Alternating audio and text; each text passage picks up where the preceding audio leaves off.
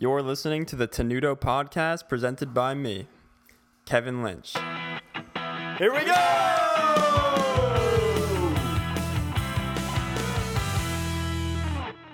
Greetings from Boca Raton, Florida. I'm your host, Kevin Lynch, and I'm out here in Boca Raton on spring break, and I'm here with some familiar voices. We have Kemper Lake from episode, Kemper's from episode 10, and we also have Carly Sokol out here from episode 12, two teachers that I work with in Stafford County, and then we've also got a couple other teachers down here, so a total of six of us down in Florida. We took our spring break, we drove through the night, Sunday into Monday, and now we are here enjoying the nice weather, enjoying our week off, so we're really enjoying that, and I hope you guys really enjoyed this guest that I had on the podcast this week. His name's Jeffrey Loeffert. I'm sure a lot of you guys know him. He is the Associate Professor of Saxophone at Oklahoma State University. Jeffrey is very well-spoken. Everything he said during the podcast just inspired me to want to be better and want to get out and teach as soon as I could. It was something that was really nice to have over spring break because it gave me that extra boost that I was looking for to finish out throughout the year. A little bit about Jeffrey. Like I said, he is the Associate Professor of Saxophone at Oklahoma State. Besides that, in the summer, he teaches at Blue Lake Fine Arts Camp in Michigan, the Great Plains Saxophone Workshop in Oklahoma, New Music on the Point in Vermont, and the Cortona Sessions for New Music in Cortona, Italy, which I thought was really cool. Jeffrey has a lot of experience overseas in Italy and even France, and we talk about that a little bit in the interview. Loeffert is a dedicated teacher, and he's actually won a couple of awards recently. He is a recent award recipient of the Oklahoma State University College of Arts and Sciences Junior Faculty Award for Scholarly Excellence, and the Wise Diggs Berry Award for Teaching Excellence. Finally, one last award, the Friends of Music Distinguished Music Professor Award. He's also a very active chamber musician, founding member of the H2 Quartet. I'm going to stop talking about his accomplishments, and I'm just going to let you hear him talk, because what he says is so inspiring and so motivating. So, without further ado, here is Jeffrey Loeffert.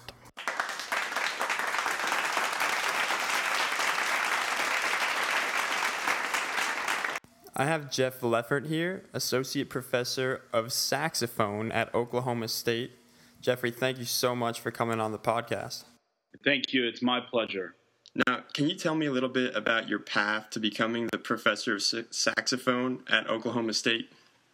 Sure. You know, I grew up in Houston, Texas, and the truth is I was very lucky. I had a lot of really outstanding teachers growing up, excellent band directors and really good private lesson instructors, and they directed me through various schools, and I had a really positive experience all the way through. I started teaching at Oklahoma State about 7 years ago. Next year will be my eighth year, and it's been wonderful. I have really supportive colleagues, and it was really just sort of a perfect fit. I love being at Oklahoma State, and I love the students there, and I look forward to investing a career helping to continue to develop the music program at OSU. Yeah, and you went to Michigan State for undergrad and graduate school, is that correct? Well, I went to Michigan State for graduate school. Okay. I started at Northwestern University, and you know, I was a music performance and jazz studies double major, and that was terrific. You know, the environment there was incredible. I loved living in North Chicago. Yeah. And I had such a positive experience with all the ensembles, the wind ensemble and the contemporary music ensemble. And my colleagues in the Saxon studio were excellent. They remain some of my closest friends and professional contacts. After Northwestern, I went to Paris, and I studied in two of the conservatories there. And I did that for 2 years, and I concluded graduate studies at Michigan State. And it was equally a positive experience, a little bit different sort of experience, but I had great mentors Joe Luloff was an excellent mentor to me in the saxophone studio, and Kevin Sedatol was a great band director of bands. He's still there, and also really have to say what a profound impact the music theory faculty had on me. And so one of my master's degrees is music theory pedagogy, and they really took me under their wing, took a chance on me, frankly, and you know, my professional success is in large part due to the music theory faculty at MSU: Lee Van Handel, Gordon Sly, Bruce Dagger, Bruce Campbell. You know, it was terrific. I owe them a great deal. Wow, yeah, that's fantastic. And you said that you were in Paris for a little bit. Can you tell me about that experience and what that was like? Are you fluent in French now? Bien sûr. You know, I wouldn't say that I'm fluent, but I'm proficient. Maybe is a better way. Okay. To describe it. So I get around well. You know, went to the French schools, and I guess I'm. It's especially good with like rehearsals and lessons, because that was so much of my experience. But, you know, the experience was great, not just for the musical part, but I think the cultural experience I received, just seeing how other people view music, how they view life. You know, it's a much different way of thinking than you know, in the United States. And one of the unfortunate parts of being in the U.S. is, you know, so much of our media is specific to the U.S. and our way of life is, you know, specific to the U.S. When you're in Europe, you know, you can't help but be immersed in other cultures because it's all there. It's all around you, so right. Much more easily accessed. And that really had a profound impact on my life, and sort of trying to figure out what I value in this career and what's important to me in teaching. When I was finishing my undergraduate, I was just, I think, looking for something different at that time. I had a really positive experience, but I wanted a new sort of challenge. And as a saxophonist, you know, the French School of Saxophone has a certain allure. It certainly did when I was going to school. And, you know, I kind of wanted to go to what was the birthplace for so much of our literature and so much of our pedagogy, frankly, in France and specifically in Paris. And my teachers there were wonderful. I had good classmates, really kind of an international class. You know, I went to school there. Of course, there were many French students, but also many Canadian students, Mexican students, Spanish students, Korean, Japanese. So it was kind of like a cultural exchange for everybody in a sense. And, you know, it was fascinating with, you know, some of my fellow students from Japan, for instance, when they had to communicate in their second language, French, and I had to do the same, and just how different those were for us. And you, you know, and you start to try to find common ground and languages we're uncomfortable speaking. And of course, you know, music always seemed to be the thing that we could relate to most easily. And it's just kind of fascinating how, you know, even with such extreme cultures, even speaking a language that was unfamiliar, that we would still find common ground. Yeah, absolutely. Wow, that's fantastic. And that's nice that you weren't the only one going through that, where you had to be learning a second language. Yeah, it was uncomfortable. And back, I wish I would have been, I guess, a little bit more courageous at first. I mean, I remember when I was first making the trip, how scared I was to, you know, start something new, and I just didn't want to make mistakes. I mean, that was the whole. Yeah, my mindset is I didn't want to make mistakes, and that was the wrong approach. You know, and it took me several months to figure it out that, you know, I was just going to make mistakes. What was important was making progress and getting better. And as soon as I sort of flipped that switch, everything came easier. I communicated better, understood better, I was a better student. Yeah, absolutely. And that's hard for somebody to do. My college band director said that in his graduate work, he was so busy trying to prove that he was the best conductor there that he forgot all about the reasons why he was there, and it was just to make progress. Right, exactly like you said. Over the summers, you stay very busy from what I've seen and what I've read about you. And I saw that you are teaching in Italy and you're doing all these summer camps. So you have a lot of experience overseas, right? You have a lot of experience outside of the country. What are you doing out there in Italy? Well, so the Italy program is part of an institute called the Cortona Sessions for New Music. Okay. And it's run by Michael Kirkendall, who's on the faculty at the University of Kansas. Michael does such an incredible job of organizing this festival.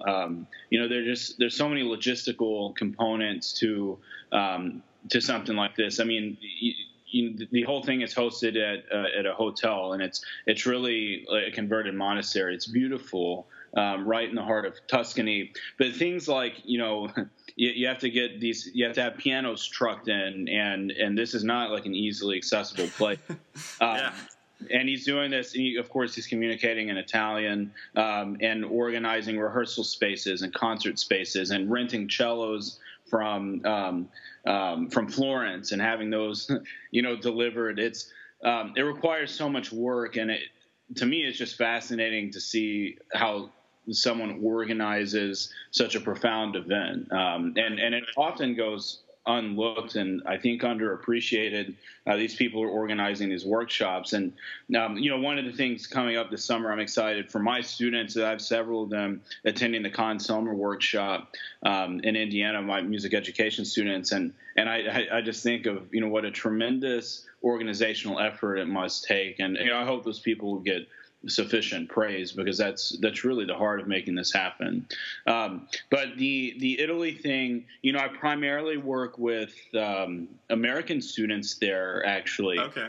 But one of the things that's been fascinating over the last 3 years is I've been hooked up with an organization called the Wind Bands Association of Singapore, and I was invited to attend there with Frank Troika, to do these series of leadership and music workshops. And I kind of am the woodwind specialist person. And so I teach woodwind pedagogy, just basic ways to help these students get better. And teaching in Singapore opened my eyes in a lot of ways. And, I have to say that these students are outstanding students. I mean, they really are. And I've read so many articles over the last few years referring to Singapore as sort of the model for education. I mean, these are brilliant. It's well-versed in multiple languages, but there's some difficulty in teaching them from, I guess, my American eyes, and it's that it's difficult to elicit response from them. And they're so accustomed to just being good students and listening, sort of a lecture-style format, that it's hard to get them to interact. And I think a really American concept is we sort of continually ask questions in a large group setting like that, but it's not necessarily to get the right answers from them. It's to engage them in learning. And I'm so accustomed to that. And so when you ask a question, and then you can sense that, of course, they know the answer, but it's just really hard to get them to speak up. Yeah. That's a difficulty. And, I noticed that as a cultural difference, especially when you see how brilliant these students are. But it's made me think a lot about my own teaching here, and trying to be more efficient in those situations, and less talk is more, and sometimes it's just better to demonstrate when possible. Right. And so that's been a fascinating thing. At the end of this summer, I'll travel to Bangkok for the Asia Pacific Saxophone Academy, and that's a little bit over a week long sort of event. Well, there'll be concerts, and I'll be teaching saxophone lessons. And so, one of the things I really value right now is sort of varied experiences in my careers. And I think of Cortona, which is a new music festival. Last summer I did New Music on the Point in Vermont, also a new music festival that's excellent. The Wind Bands Association of Singapore really is centered on pedagogy for younger students, and the Asia Pacific Saxophone Academy, or the Great Plains workshop that we do in Oklahoma, that's saxophone specific pedagogy. And I find that really refreshing, kind of going back and forth between these various events. Yeah, and then I also saw that you've been working at Blue Lake Camp in Michigan, staying true to your roots from Michigan State. Right. I work at Interlochen over the past two summers. I've been out there. What is it that you like about Blue Lake? A lot, and I went for 6 consecutive summers, and the last 2, unfortunately, I haven't been able to go because I've had a conflict with the dates. But I do very much hope to rejoin the faculty soon. But, you know, Blue Lake's been a terrific experience. They've taken good care of me. And there's a lot I like about teaching at Blue Lake. But for one, you know, at OSU, I primarily teach music education majors. And I think it's easy to get out of touch with the challenges that they're going to face in the classroom. You know, and it's a challenge to teach these younger students. You have to have such highly specific information. You know, the younger students just don't necessarily have a context to interpret your meaning and what you're trying to say. I mean, this is really master teaching that happens. You know, the younger they are, I think the harder they are to teach. And it's ironic that it tends to be our younger teachers that are working, you know, our less experienced teachers that are working with these students. And it's some of the most challenging teaching, actually. And I always find that every time I go back to Blue Lake that, you know, I've been living on Easy Street, you know, working with these undergraduate master students.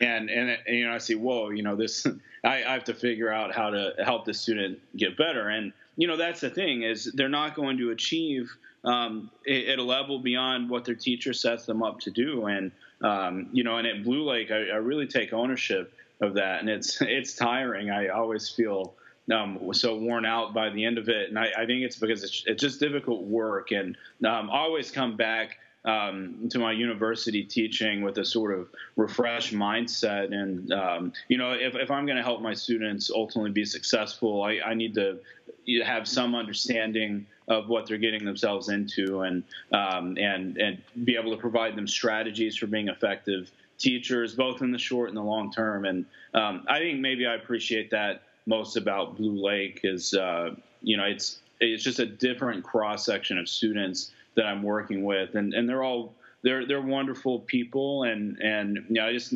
always have to kind of reevaluate what's the most effective way to get them to achieve. Yeah, absolutely, and I'm sure, yeah, like you said, that's probably very different from what you're doing every day, and. You are also a successful chamber musician, right? I mean, you've been playing all over, won a bunch of awards. Do you have any ideas on how to get more chamber ensembles started at younger levels, like middle school or even high school? Because some of my favorite experiences in music have been chamber groups and where I've really grown the most. But I'm not getting to do as much of it as I would like as a middle school band director. I'm just curious what your thoughts were. Right. Well, I guess, you know, I want to preface by just agreeing with you that I think promoting chamber music is a critical element to music education. I think at every single level, and sometimes it gets overlooked because of the challenges of organizing it, which is what you just articulated. And it is a different sort of challenge. But the importance is this. It gives the students an opportunity to foster independent thought and critical musical thinking skills on their own. It allows them to learn to rehearse each other. I think at every level, I mean, even my university students, I can tell when we're doing something truly special is when the chamber groups are achieving a higher level than their individual musical capacity is at, you know, And there was a time here the last few years where we were really doing that. You know, we had they're smart students, but they're technically immature. We still had to work that out. But as a chamber group, they were outstanding, and it was just allowing them to find this sort of interdependency. And what happens is they were always accountable to one another, and consequently. They collectively achieved at a much higher level. There's so much about chamber music that I can say reinforces what they're going to do in a band rehearsal. You know, things like intonation is a big part of it, matching sound, matching vibrato, matching articulation, internal beats. And then, you know, of course, there's no what I call band camouflage. You know, there really is no such thing as camouflage. I mean, every part and any size ensemble is important. But when there are only 3 or 4 or 5 musicians, like it's very, you still sound the same. It's just a lot more apparent. It's easier for them to sort of assess, are they getting it or are they not? So going back to your question, strategies for how do we do this. For middle school students, it's more difficult, I find, actually. And the reason why is with these chamber groups, there is some sort of expectation for being able to rehearse and work independently. Absolutely. You have to be able to do that some. And of course, the problem is often with the middle school students, they lack the requisite rehearsal knowledge, rehearsal etiquette to make progress on their own. Now, that's not to say they can't do it. It's just that they have to have more specific guidance. I'd say the high school students the same. But one of the things I've been most blown away with over the last several years is the amount of musical growth that I see from these high school and middle school chamber groups. And when I've gone to Midwest or TMEA the last several years, and I see some of these brass quintets and saxophone quartets, and just the level that they achieve at is well beyond anything that I thought possible, which I thought was really telling for me. And it means that I think I tend to inadvertently place ceilings on my students and what they could do on their own. And that was a pretty tough pill to swallow. It's a learning experience that I was providing these shortcomings for my students inadvertently. But the other part of it is that I'm starting to see that, well, these chamber groups can achieve at such a high level. How are they doing it? Well, I think with the middle school students, it's about doing two things. And it's first providing them some sort of tangible goal, because people tend to be goal-oriented. And then two, providing them with really specific processes to make this progress. And with the younger, the more important that is. And so, by the goals, what I mean by that, if they're preparing for these competitions or these recitals, it gives them some clarity for what are they trying to accomplish beyond getting together and play, which, of course, that can be beneficial, but they're going to work at a higher level if they know they're working towards something. And it also they're going to, that you'll teach at a higher level when you know that you're preparing for something as well. It gives you a little bit more clarity on what the process should be. Yeah, absolutely. And then the other part of it is, you can't expect them to, necessarily be able to tell that, okay, we're going to have to, check this little passage out because we'll keep falling apart in the syncopation. Something like that may be more sophisticated than they're able to tackle on their own. But they can do things like, if you give them specific instructions, you need to work through measure 1 through measure 10, and you're going to put the metronome starting at this tempo, and then you're going to increase to, to this. Or I want you to focus on just the attack points or, things like that, play these in long tones. If you give them really specific rehearsal strategies, things that they can tackle on their own, and I would say be able to assess on their own, they can start to do that. But the other, and maybe this is the key, is band directors just tend to be spread so thin. I think it's one of the challenges of the job is you're responsible for so much. I think that the chamber groups, if you have a strong private lesson culture in your school, the most successful chamber groups that I've seen for middle school and high school are the ones that are primarily led by their lesson instructors or people that are brought in to specifically assist them with that. So I think it's about delegating it. And I do have another strategy. Sure. And I kind of take the cue from what I've learned in Singapore. And in Singapore, they have a really interesting system in that, their slightly older students will teach their younger students. And then the oldest students teach those slightly younger students. And, they refer to them as their juniors. And so part of my work when I'm over there is really like, imagine me teaching, let's say, like high school juniors, how they're going to teach their beginning clarinet students. And it's a fascinating topic because the older students, they have to take ownership of this information in order to articulate it. And then the younger students feel accountable to their older students. They want to get it right in a different way than they do to like their teacher, for instance. And so if there's a way to set up sort of a mentorship program, like imagine having a woodwind quintet, but the flute player is a senior in high school and the other players are, seventh graders. And then you can give the senior in high school specific strategies and information with how to best instruct them. And then you at least have someone there that can help lead rehearsals, that can plan rehearsal etiquette, and can help follow through strategies. Right. I think really a good way to do it is to start to mix it. And I think it's some of the most profound learning that takes place comes from just slightly older students. And I mean, that's the key to the chamber groups, is you keep them involved and you keep someone consistently working with them, even if it's not you. Band directors can't always be the person to guide the groups, but it doesn't mean that you can't delegate this in a really positive, effective way with some of the older students or private lesson teachers. I think both can work. Absolutely. Wow, that gave me so many different things to think about. Thank you. That was a fantastic answer. And that really, yeah, absolutely. And I love that you're able to draw from your experiences, even from Singapore. And something I keep going back to is just thinking about how different it was there compared to here, like you were saying earlier. That's really interesting. So really quick, you presented at Midwest this year. Was this your first time presenting at Midwest? No, I presented two previous times. Okay. The very first time, it was actually sort of a similar lecture, but it was a little bit different. And it was the college student is an effective private teacher, and it was more of a sort of nuts and bolts. These are the things you want to approach in a 20-minute lesson, a 40-minute lesson, a 60-minute lesson.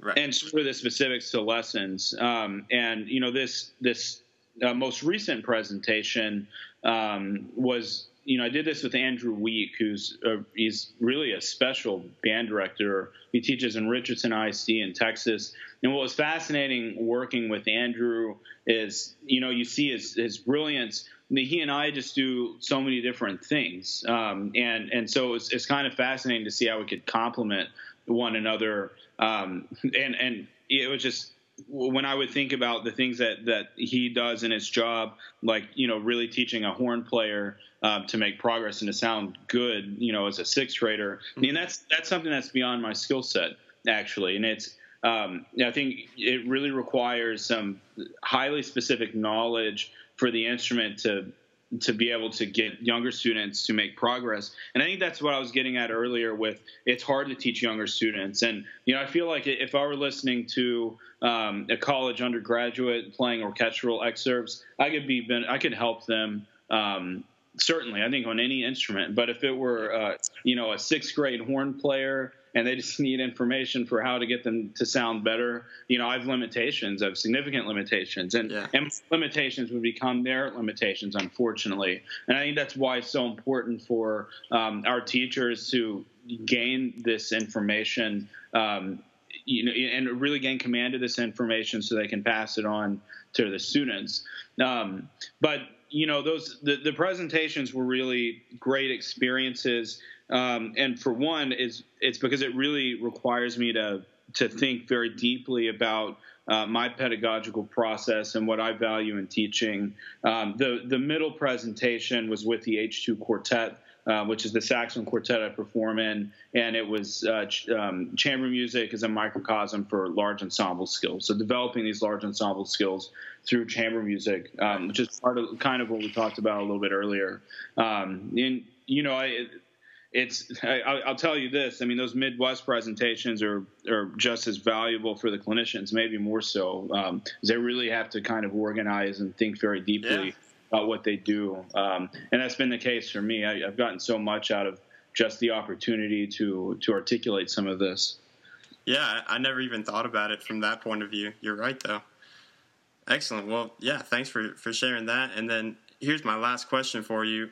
What advice would you give yourself as a first-year teacher? So if you could go back and meet yourself and your first-year teacher self, what would you say?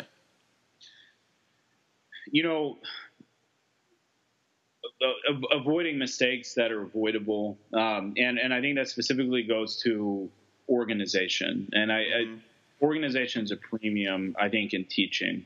And I don't necessarily mean the sort of you know, day to day, respond to email, you know, make sure there's no desk clutter. That's not really what I'm getting at. I think it's more pedagogical organization, having specific goals in mind from day to day, week to week. That stuff's important. And, you know, what I'm finding more and more is effective teaching is about having good information, but you're not really teaching unless you're delivering well. You know, it doesn't matter if you're just saying it then. You know, if you can say the right stuff, but if you're not getting adequate change, you're not really teaching. Mm-hmm. And that's a tough thing to figure out sometimes, especially like when you're giving good information and then there's no response. Well, then what do? You know, and you have to learn to be flexible with your teaching capacity. And I think, you know, that's what I've learned sometimes is, you know, I thought I had some good strategies, and in most cases I did. And then, you know, I would come across a student where my strategies just didn't work. And then I just, you know, now what? Because you know, it's my job is to make sure that I help them achieve. Right. That's where good teaching is about being flexible. But the organization part, what I'm increasingly finding has more to do with setting clear objectives, both for you and for the students, and having a process to help them achieve the objectives. And this is what I'm getting at. I equate it to money a little bit and saving money. And if your goal is just to, okay, I want to save money. Well, the thing is, you know, that's too abstract of a goal, just saving money. And you're not really evaluating exactly what's the specific process to do that. And if you want to make changes that require some sort of behavioral change or like a day-to-day sort of thing that you're going to do differently to make this change. And so the first part of that is, well, you need to know, you know, how much money do you want to save? And the reason why that's important is the difference between saving $500 and $5,000 is significant. It requires different things. Like you either have to spend less or make more money. And if you know that the goal, okay, well, what I need to do is save $5,000, that at least gives you an idea of how you're going to set up the process to achieve that. It's a different in setting 500. And I think with teaching, it's like that too. I mean, what's the objective with the students? What are we trying to accomplish at the end of the year? And when you define that, then you can start to define week by week, day by day, what are you trying to achieve? And I find that's the sort of stumbling block for younger teachers is it's so easy to get into survival mode and just, okay, I just need to survive this and kind of get through this. And you're not really thinking of the long-term goals. And then the teaching suffers. And that's kind of been my thing. And even now, I don't know how long I've been, this is my 10th year of teaching college students. And even now I find the need to sort of reevaluate, you know, what's going to be what's our process? How am I going to organize our teaching from year to year, and what's our objectives? And that absolutely affects the effectiveness, both for me as the instructor and both for them as a student, just knowing what we're trying to accomplish together. Absolutely. Yeah. All right. Well, before I let you go, I do this with every single one of the people that I interview. This is called rapid fire. And the goal is I'm going to ask you questions. I have about 5 questions. And I want you to just say the first thing that comes to your mind. Okay. All right. Are you ready? Let's do it. Here we go. What is your dream vacation? Oh, Greenland. Greenland. Really? Really. What about Greenland is so enticing to you? Yeah, and when I say Greenland, I really mean it. Yeah. You know, it's just so far off the beaten path. Yeah. You know, who says they want to go to Greenland? You know, I do. And the last few like transatlantic flights, you know, they've gone high up into the Arctic Circle, and I love looking out the window and when we're passing over Greenland, just seeing this. You know, I would have already gone. It's just a little bit out of my budget right now. Okay. It's so expensive. But I'm going to make it at some point, and just excited to see firsthand a culture that, you know, is so far removed from us. Yeah. Really. Oh, that's an interesting answer. Okay. What is your morning routine? I'm a new father, and my morning routine is that's when I get to spend time with my daughter. Oh, that's awesome. That's great. So are you waking up this early every day, or do you? 5:30 every day. Oh my gosh! I shouldn't complain to school teachers because that's they get up earlier in some cases. That's the other thing I guess I notice about college freshmen is how their clocks just magically, their internal clocks magically shift like 3 or 4 hours. Yeah. No, when they're going to high school, they get up at 5 in the morning, and now all of a sudden a 9 a.m. class is early, and it's I don't know what it is, but right. Okay, what's one thing that you have to do every day? Practice. Okay. If your life took a different path and you couldn't teach or perform music, what would you be doing right now? I know that's rapid fire, but I think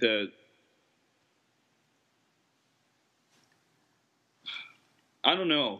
I think I would be in a lawyer, actually. I think I've always been drawn to the law. Oh, interesting. Yeah. Okay.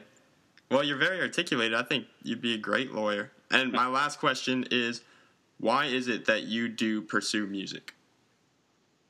I love the day-to-day challenge, that there's always something more to do. And, I was thinking about this this morning, actually, and – why is it that we do what we do? And I find it unfortunate that in the arts we're constantly having to advocate for why is this important? Why is it relevant? And it seems so obvious to me, and I think it seems so obvious to people who pursue careers in the arts that, of course it's relevant. It has every bit of relevance to our day-to-day lives. I just think it's, short-sighted thinking. And I've been putting it this way, around the United States, I mean, we're facing significant budget cuts. In Oklahoma, the same. We have budget shortfalls, and music programs are some of the first to go, always. And in our state, it's kind of the same thing. And I assume the logic here is that, well, we have to cut something, so this doesn't have the same real-world application. So then math and science does, and it's not going to have the same economic implication. So we're going to cut this. But it's really short-sighted thinking. To me, that's like it's like saying, well, we don't have enough food for our children, so which meal are we going to cut? And lunch is probably the least important one, so we're going to cut that one. Where the logic isn't sound, because if you do that, that's maybe the easiest short-term solution is to cut a meal, but that has long-term implications that are irrevocable. You stunt growth, and you can never get that time back. And I think what we ought to be thinking about is how to grow more food, which I guess brings me to my next point. That in this world, we grow enough food right now to feed every person, but we still have people who starve. And the failing there is a failing to get this food to the people. It has nothing to do with our capacity to grow food. And I think it's the same thing in education and certainly in the arts, that why would we cut something that's integral to what we do? It's like cutting a meal when it should be more of how do we allocate our money to best educate our students, because the long-term effects are irrevocable. Going back to the real-world application, why is teaching the arts important? Why is teaching music so important? Well, I think what you find is being a quality-driven person and someone who really achieves at a high level, it's about doing small things really well. It's about learning how to do these little sort of simple tasks at the highest level, and music teaches that. I mean, there's no shortcut to playing the saxophone well. And what I really value about it is it's honest. And I feel like when I hear students play, any musician at any level, when I hear them play, it's like a window into their soul. And there's a lot to that. And one, I can sense, is this the type of person that'll play on a bad reed? Is this the type of person that is okay with being out of tune, or is this the type of person who really wants to get it right? And there's no shortcut to doing it. It's honest, and you only get out of it what you put into it. And these are the sorts of lessons that we want to be teaching our entire population. I think it helps them become better citizens. And it's foolish to think that well, math has a more real-world application, so we teach that at the expense of something else, rather than thinking all of these skills are necessary and important in different ways. We need to figure out how to teach them all at the highest level. And maybe one like sort of real-world application that I've seen get cut a lot is writing. And that's a big mistake. And the reason why we don't value writing the same way is because it's so much more difficult to assess someone's writing. It's not like a right or wrong thing necessarily. You're really cultivating a skill, but writing is also a window into creative activity, into creative thought, and how to be flexible with certain things and realize there's more than one right answer. And that's a good example of something that has suffered because of, just valuing one part of our education over another. So it's, it's a real issue right now. And, what we teach in the arts, and I would say certainly our public school teachers, band directors, orchestra directors, choir directors, they have maybe the toughest and most critical job that I can think, certainly in the arts, and we have to continue to advocate for ourselves because we must exist. It's critical. It's critical for our future generations. I really think that. Absolutely, I 100% agree with you, Jeffrey. Thank you so much for coming on the podcast and sharing all of your knowledge. I really appreciate it. That was fantastic. I'm grateful for the invitation. Thanks for inviting me, and good luck to you for the rest of the school year. And like I said, that was probably one of the best interviews we've ever had on the Tenuto podcast, and I'm sure you agree after listening to it. I hope you guys have a great week. Next week, you're going to hear from another Midwest clinician, so keep your eye out for that. That's going to be dropping on the Facebook page on Sunday, so keep your eye out for who that's going to be. Really exciting guest, and I will see you guys next week.